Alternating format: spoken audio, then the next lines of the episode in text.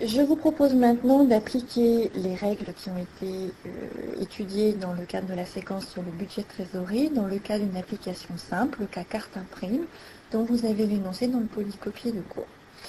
Alors, euh, j'ai reporté ici sous Excel, bien sûr, puisqu'il y a pas mal de calculs à faire, et puisque euh, les différents documents sont liés les uns aux autres, on a intérêt à mettre des formules pour faire les calculs en, retenant toujours les mêmes informations d'un document à l'autre.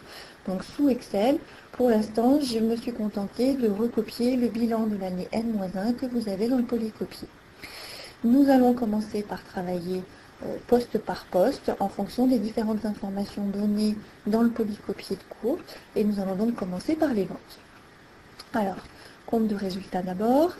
Au niveau des ventes, on nous dit que les commandes sont fabriquées, livrées et facturées dans le mois, ce qui veut dire qu'il ne va pas y avoir de problème de stock de produits finis, et que mon chiffre d'affaires est de 180 000 euros par mois.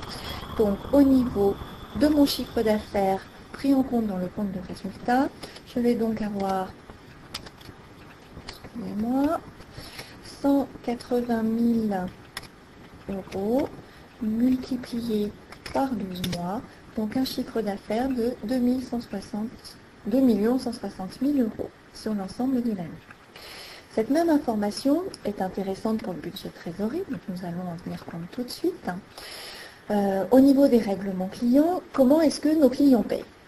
Donc, on nous indique que les clients payent à 60 jours fin de mois. Cela signifie que le chiffre d'affaires du mois de janvier nous sera versé sur le mois de mars. Donc, puisque le chiffre d'affaires de chaque mois est de 180 000 euros, nous recevrons 180 000 euros en mars au titre de ce chiffre d'affaires. Mais si on poursuit l'énoncé, on nous indique que les clients versent un acompte de 10% lors de la commande. Donc, sous la ligne avance client, nous allons indiquer 180 000 fois 10% relatif à la compte qui nous sera versé en janvier concernant le chiffre d'affaires de janvier. Mais bien sûr, en contrepartie, les clients nous paieront euh, sur le mois de mars 180 000 moins les 18 qu'ils ont déjà payés. Donc, on va mettre sur avance à déduire moins l'avance du mois de janvier. Voilà pour ce qui concerne le chiffre d'affaires du mois de janvier, qui sera payé pour l'essentiel en mars, mais avec quand même un acompte de 10% en janvier, qui vient donc en mars en déduction de ce qui sera versé. Pour ce qui concerne les autres mois de l'année, les ventes seront également de 180 000 euros. Donc les avances clients seront de, 18 000 euros pardon, sur tous les mois de l'année. En ce qui concerne les règlements clients, ils seront identiques de mars à décembre. Mais il est clair qu'à fin décembre, nous n'aurons pas perçu le chiffre d'affaires de novembre et de décembre, puisqu'il sera entendu avec nos clients qui nous paieront en janvier et février de l'année suivante. À la fin de l'année, donc au 31 décembre, nos clients nous devront donc de l'argent et ces montants figureront dans le bilan. Alors ce que je vous conseille, c'est de faire systématiquement ce que j'ai fait ici, c'est-à-dire d'ajouter dans votre budget de trésorerie une colonne bilan pour les dettes et les créances qui resteront à la fin de l'année et qui devront donc être portées au bilan. Donc ici, dans ma colonne bilan, je vais indiquer que 180 000 de chiffre d'affaires de novembre plus 180 000 de chiffre d'affaires de décembre nous resteront dus à la fin de l'année. De la même façon, pour ce qui concerne les avances à déduire, le montant du mois de mars correspondra également au montant des autres mois entre mars et décembre. Mais à la fin de l'année, nos clients ne nous devront pas les 360 000 puisque viendront en déduction de cette somme, euh, pardon, moins 18 000 au titre des avances que nous aurons perçues en novembre et également moins 18 000, cette fois-ci au titre des avances que nous aurons perçues en décembre. Voilà pour le budget trésorerie concernant les ventes. Alors, nous n'en avons pas fini, puisque maintenant, nous allons voir dans le bilan quelles sont les conséquences des informations traitées jusqu'à présent. C'est le poste créance client qui va nous intéresser dans un premier temps. Et pour cela, nous allons nous contenter de dire que les créances clients, eh c'est le montant que nous avons porté dans le budget trésorerie sur la colonne bilan. De la même façon, nous allons nous intéresser cette fois-ci dans le passif du bilan aux avances perçues. Donc, cette fois-ci, je vais mettre un signe moins, puisque euh, ces avances seront euh, positives de ce côté du bilan, alors qu'elles sont négatives dans notre budget trésorerie. Et voilà, dans le bilan, il est bien indiqué qu'au 31 décembre, nos clients nous devront 360 000, moins les avances déjà perçues, les 36 000 qui apparaissent euh, du côté du passif. Voilà pour ce qui concerne les informations relatives aux ventes. Si on poursuit l'énoncé que nous avons dans le polycopier de cours, les informations suivantes sont relatives aux commissions. Nous retournons au compte de résultat sur le poste commission et charges. On nous indique que les commissions correspondent à 1% du chiffre d'affaires et que les charges sociales concernant les commissions sont de 50%. Donc, commission et charges égale le montant des ventes multiplié par 1% qui est le montant des commissions payées à nos vendeurs multiplié par 1,5% pour ajouter le montant des charges sociales qui cette fois-ci, elles seront payées à l'État. Donc le montant total sur l'ensemble de l'année des commissions et des charges sera de 32 400 euros. Voyons maintenant dans le budget trésorerie ce que nous allons faire de ces informations. Donc cette fois-ci, c'est au niveau des lignes relatives aux sorties d'argent que nous allons trouver les commissions et charges. Et donc on nous dit 1% du chiffre d'affaires payé en fin de chaque mois, de même que les charges sociales sont payées en fin de chaque mois. Donc sur le mois de janvier, mon chiffre d'affaires, nous le savons, est de 180 000 euros. Je multiplie ce montant par 1% et je multiplie à nouveau ce montant, cette fois-ci par 1,5 de façon à ajouter les charges sociales. Et j'arrive à un montant total des commissions et charges payées à payer sur le mois de janvier de 2700 euros. Il en ira de même tous les mois de l'année puisque le chiffre d'affaires est le même sur tous les mois de l'année. Et donc, j'ai recopié la formule jusqu'au mois de décembre. À la fin de l'année, pour le bilan, eh bien, nous n'aurons rien à indiquer puisque toutes les commissions auront été payées à nos vendeurs à fin décembre et toutes les charges sociales auront été payées à fin décembre à l'État. Poursuivons maintenant avec tout ce qui concerne la production. On nous indique que les consommations de matière sont de 936 000 euros sur l'année. Les consommations de matière, c'est une information qui est pertinente pour le compte de résultat. Donc, je l'intègre sur la ligne prévue à cet effet. En revanche, ce montant n'est absolument pas pertinent pour les budgets de trésorerie, puisqu'il ne s'agit en aucun cas de mouvement d'argent. Il s'agit de mouvement de matière qui était dans mon stock et qui se retrouve en production. À aucun moment, il n'y a du paiement. Ce qui m'intéressera pour le budget trésorerie, ce sont les informations relatives aux achats. Nous verrons ça plus tard. Voyons maintenant la main-d'œuvre. La main-d'œuvre, 530 000 sur l'année, je porte directement ce montant dans mon compte de résultat. Mais cette fois-ci, la main-d'œuvre est payée en fin de chaque mois, donc elle m'intéresse pour les budgets de trésorerie. Sur la ligne main-d'œuvre et charges sociales, on me dit qu'elles euh, sont payées en fin de chaque mois. On ne le précise pas, donc je vais supposer que les montants sont identiques d'un mois sur l'autre. Et sur le mois de janvier, je calcule un douzième de 530 000 euros et j'obtiens 44 170 euros pour le mois de janvier que je recopie jusqu'au mois de décembre puisque cette information est identique d'un mois sur l'autre. Voyons maintenant ce qui concerne le bilan. Et eh bien sur cette information de main-d'œuvre, rien ne concerne le bilan puisque toutes les charges sociales et tous les frais et tous les salaires auront été payés à ceux à qui nous les devrons. Donc pas de problème et rien à indiquer au niveau du bilan et nous pouvons passer au poste suivant, frais directs et indirects de production. La situation est identique, nous avons un montant que nous reportons tel quel dans le compte de résultat. Au niveau du budget de trésorerie, On va considérer que ces frais sont identiques d'un mois sur l'autre, donc 620 000 divisé par 12 sur le mois de janvier et je recopie ce montant jusqu'au mois de décembre. Rien n'apparaîtra dans le bilan puisque tout aura été payé à la fin de l'année. Dotation aux amortissements maintenant. Nous retournons au compte de résultat. Dotation aux amortissements de 20 000 euros. Je les porte directement dans le compte de résultat. Dans le budget de trésorerie, il n'y a pas lieu d'intégrer les dotations aux amortissements, ce serait même une erreur très grave. Les dotations aux amortissements représentent l'usure du matériel et en aucun cas une sortie d'argent. En revanche, pour mon bilan, les dotations aux amortissements ont un impact au niveau du poste immobilisation corporelle nette. En effet, le montant des dotations aux amortissements vient en moins de la valeur des immobilisations de l'année précédente. Donc je vais aller dans mon bilan N-1 pour prendre le montant relatif à la valeur des immobilisations corporelles nettes. Et je vais déduire de ce montant, cette fois-ci je vais dans mon compte de résultat, celui des frais, des dotations aux amortissements.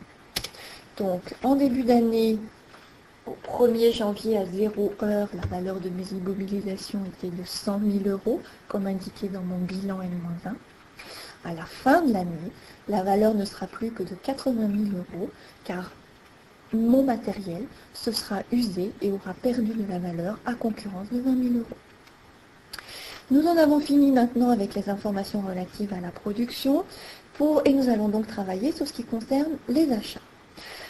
Donc on nous indique que les achats de matières premières prévus pour N sont de 960 000 euros. Voilà une information qui nous intéresserait dans le compte de résultat pour calculer les consommations de matière si nous ne les connaissions pas déjà. Nous les connaissons, donc nous n'avons pas besoin d'intégrer les achats de matière. En revanche, dans la trésorerie, bien sûr, c'est une information très importante, mais pour que nous avons besoin pour pouvoir la traiter, pour laquelle nous avons besoin de savoir quelles sont les conditions de règlement des fournisseurs. Nous avons comme information portée dans le polycopier de cours que les fournisseurs seront réglés à 90 jours fin de mois. Donc les achats de janvier seront payés à partir du mois d'avril. Donc sur avril, nous allons indiquer que nous devrons payer à nos fournisseurs le montant total des achats de l'année divisé par 12, puisqu'on va considérer que ça va correspondre aux achats du mois de janvier donc 80 000 euros à payer en avril du fait des achats de janvier.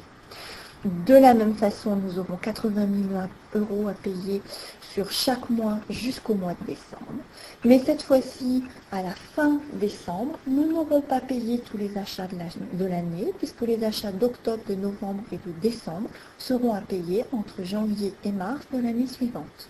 Donc dans mon bilan, il va falloir que j'indique qu'à la fin décembre, j'aurai une dette envers mes fournisseurs de 80 000 euros multipliée par 3 mois.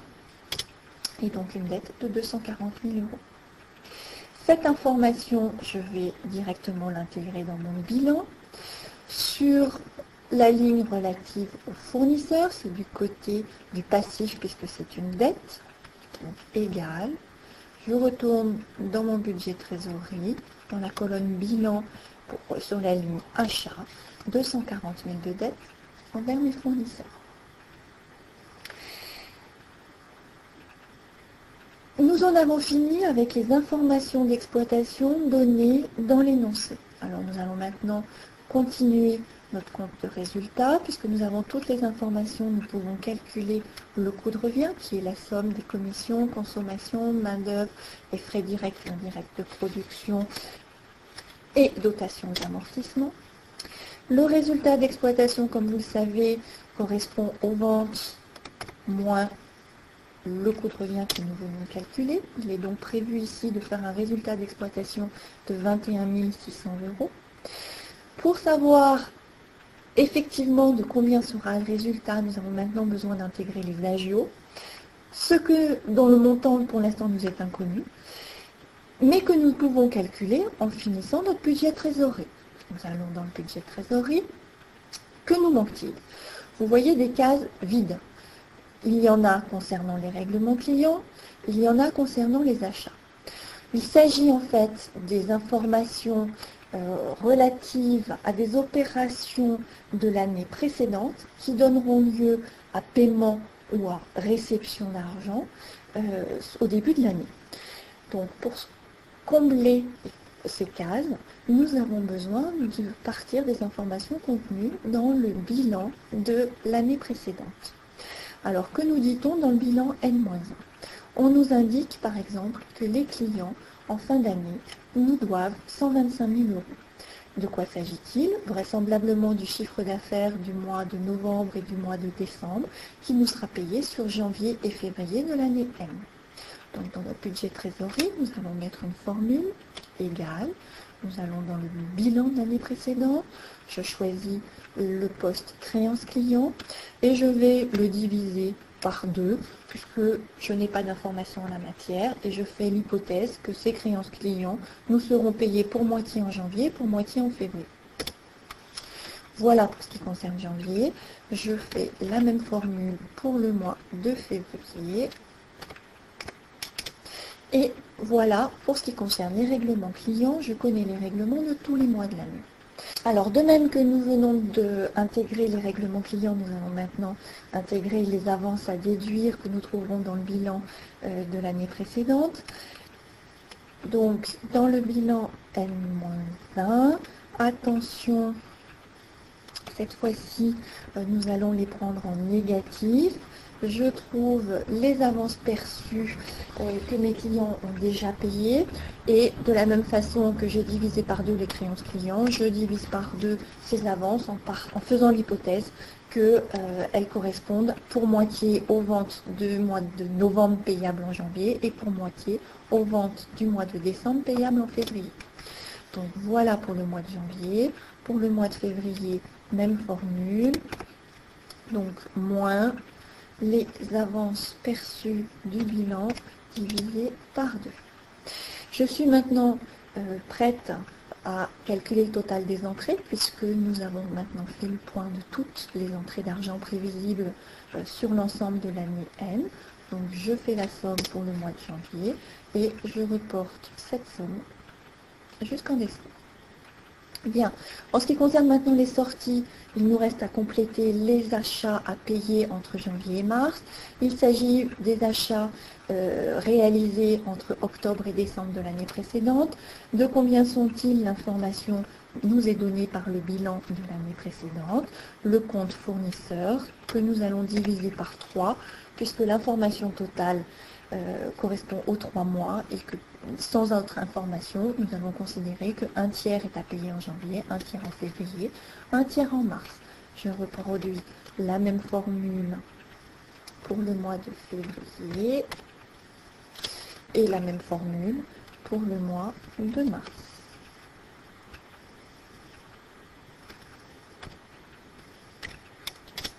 Voilà. Cette fois-ci, l'ensemble de nos paiements prévisibles euh, sont intégrés dans notre budget trésorerie. Nous pouvons donc faire le total des sorties. 149 870 euros pour le mois de janvier. Je recopie cette formule jusqu'en décembre. Je trouve le même montant sur janvier, février et mars et un montant un peu supérieur mais euh, qui se reproduit à partir d'avril et jusqu'en décembre. Que faire maintenant? Eh bien, il s'agit maintenant de calculer les soldes de trésorerie à la fin de chaque mois et euh, au passage de calculer les ajouts. Pour cela, je vous conseille de calculer euh, une ligne, sur une ligne, euh, le solde entre les entrées et les sorties d'argent de chaque mois. Donc je prends les entrées de janvier et j'y enlève les sorties du même mois. Donc moins 77 370 euros en janvier. Je recopie cette formule sur tous les mois de l'année et je vois que sur janvier et février, de façon importante, mes sorties excéderont mes entrées d'argent. En revanche, en mars, mes entrées excéderont mes sorties. Et à partir d'avril, les entrées et les sorties seront relativement équilibrées. Alors, qu'en est-il de mes soldes de trésorerie? Ce qui est important, c'est toujours de démarrer du solde de trésorerie du début du mois. Donc, pour le mois de janvier, le solde du début du mois, c'est le solde de trésorerie de fin décembre de l'année N-1 et c'est le bilan qui va nous indiquer de combien est ce solde. Ici, on nous indique des disponibilités de 23 000 euros. Si ce solde avait été négatif, nous l'aurions trouvé au passif du bilan sur un poste qui se serait appelé découvert. Il aurait fallu alors mettre un signe moins pour bien avoir en tête que le solde de début de mois est négatif. Ce n'est pas le cas ici, nous avons un solde positif de 23 000 euros. Ensuite, on va calculer ce qui devrait être le solde du compte de l'entreprise à la fin du mois s'il n'y avait pas d'agio à payer. Pour cela, la logique l'emporte. Euh, c'est le total de ce que nous avions en début de mois, plus ou moins selon la situation, euh, le solde entrée moins sortie. Donc ici, compte tenu du fait que nous avons de fortes sorties d'argent en janvier, nous aurons un découvert à partir du mois de janvier. Les agios ne sont pas à payer en janvier, donc on va mettre un 0. Quant au solde après agio, eh bien c'est la somme du solde avant agio auquel s'ajoutent les agios. Donc ici, on retrouve bien sûr un découvert de 54 370 euros. Ce découvert, nous le retrouvons en début du mois de février, hein, ce qui euh, nous permet de finir le mois d'un côté, nous le fait démarrer de l'autre. Donc nous démarrons le mois de février avec un découvert de 54 370 euros. Nous avons sur le mois de février de fortes sorties d'argent à intégrer. Donc si j'ajoute euh, mon solde de début de mois au total des entrées moins sorties, je trouve cette fois-ci un découvert de moins 130, presque moins 132 000 euros. Donc la situation commence à devenir euh, difficile. À nouveau, je n'ai pas encore d'agio à payer puisque nous ne sommes pas en fin de trimestre. Et la formule qui m'intéresse, c'est mon solde avant agio plus les agios. Arrive le mois de mars. Donc sur le mois de mars, à nouveau, comme tout à l'heure, je démarre avec le solde de fin de mois précédent. Comme tout à l'heure, j'ajoute à ce solde de mois précédent le solde entre entrée et sortie. Donc cette fois-ci, mon découvert diminue. Cette fois-ci, nous sommes en fin de trimestre et nous avons intégré des agios. Alors, on nous indique que les agios euh, nous coûtent 15% par an.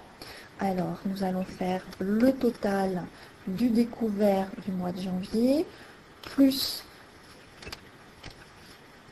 celui de février plus celui de mars. Et nous allons appliquer à ce total le taux de 15% en prenant bien garde à diviser ce taux par 12 pour amener le taux annuel à un taux mensuel. Mes camarades financiers euh, ont dû vous dire que les intérêts se composent et donc normalement on ne peut pas faire cette division si on est pluriste. Donc pour un financier, on ne peut pas faire cette division.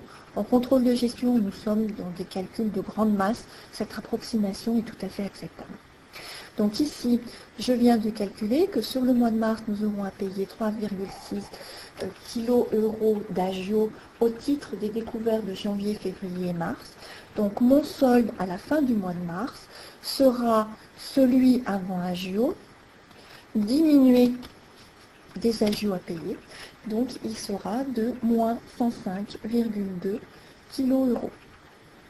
Je pense que vous avez maintenant compris la formule.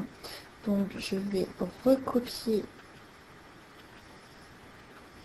formules jusqu'en décembre en faisant attention à simplement supprimer les agios en recopiant la formule euh, qui sont apparus euh, sur les mois qui ne sont pas des fins de trimestre. vous savez, on ne paye pas d'agio sur les fins de trimestre. Voilà, nous y sommes. Et voilà notre budget de trésorerie terminé. Alors qu'est-ce que nous observons? Eh bien, nous observons que nous terminerons l'année avec un découvert de 103 000 euros, ce qui n'est pas une très bonne situation pour démarrer l'année suivante. Nous savons aussi que nous avons un solde euh, de trésorerie qui est un découvert maximal en février à hauteur de 130, presque 132 000 euros. Est-ce que les banquiers sont d'accord pour nous accorder ce découvert?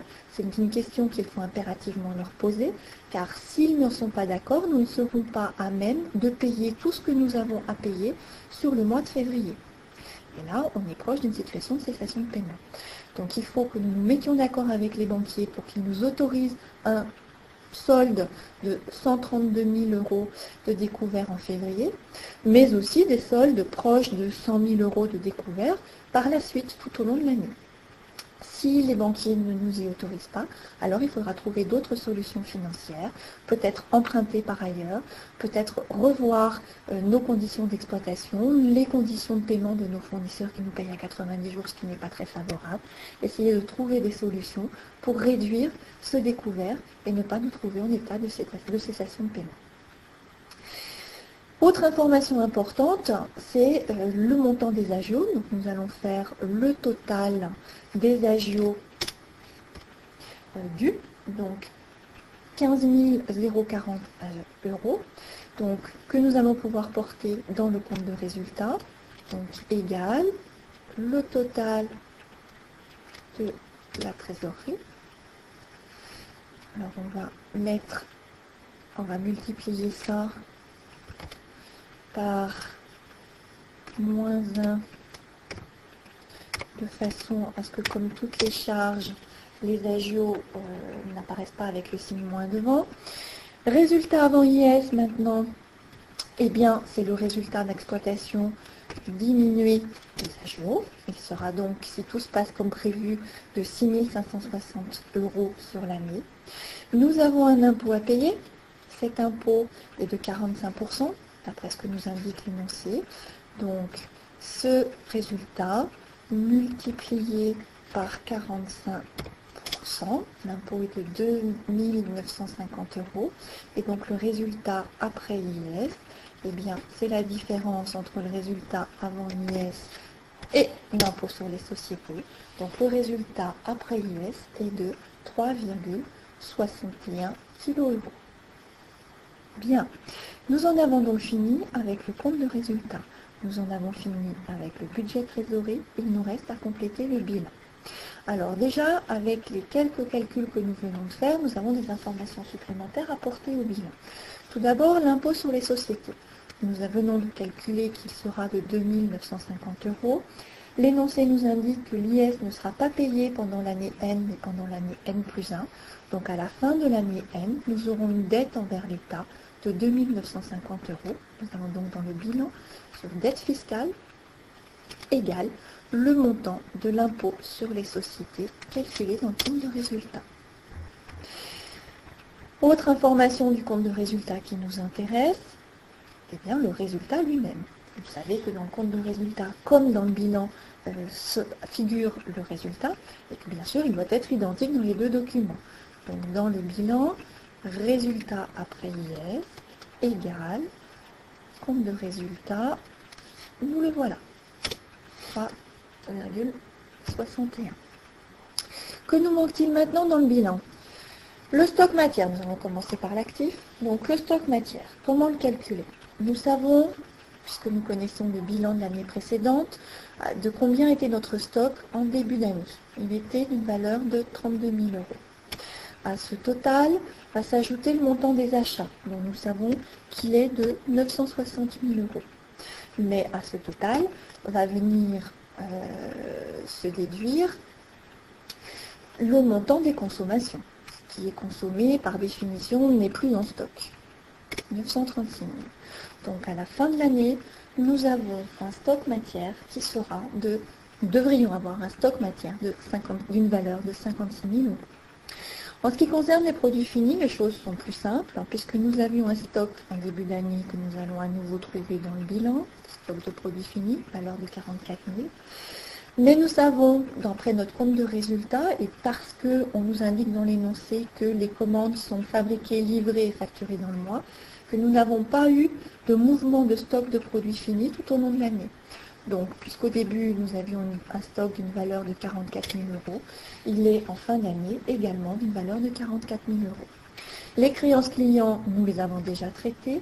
Les disponibilités, eh bien malheureusement, euh, notre budget de trésorerie nous indique que nous n'en aurons pas à la fin de l'année, puisqu'il s'agira au contraire d'un découvert.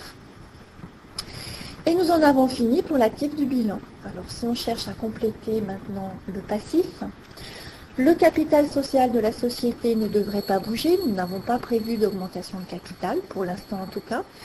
Peut-être devrons-nous en prévoir une si nos euh, banquiers nous refusent euh, des moyens de financer nos besoins de financement. Hein, S'ils n'acceptent pas un découvert à hauteur de ce dont nous avons besoin, peut-être la solution sera-t-elle une augmentation de capital. Mais en l'état, nous n'avons pas d'informations à la matière. Donc nous allons partir du principe que le capital social restera identique à ce qui était prévu. Pardon, restera identique à la situation euh, précédente. Il en va de même pour les réserves légales. Voilà.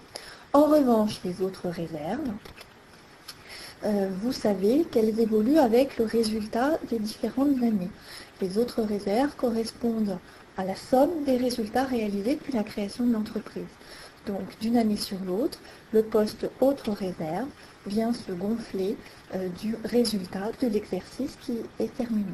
Donc pour l'année N, les autres réserves seront de 44 000 euros.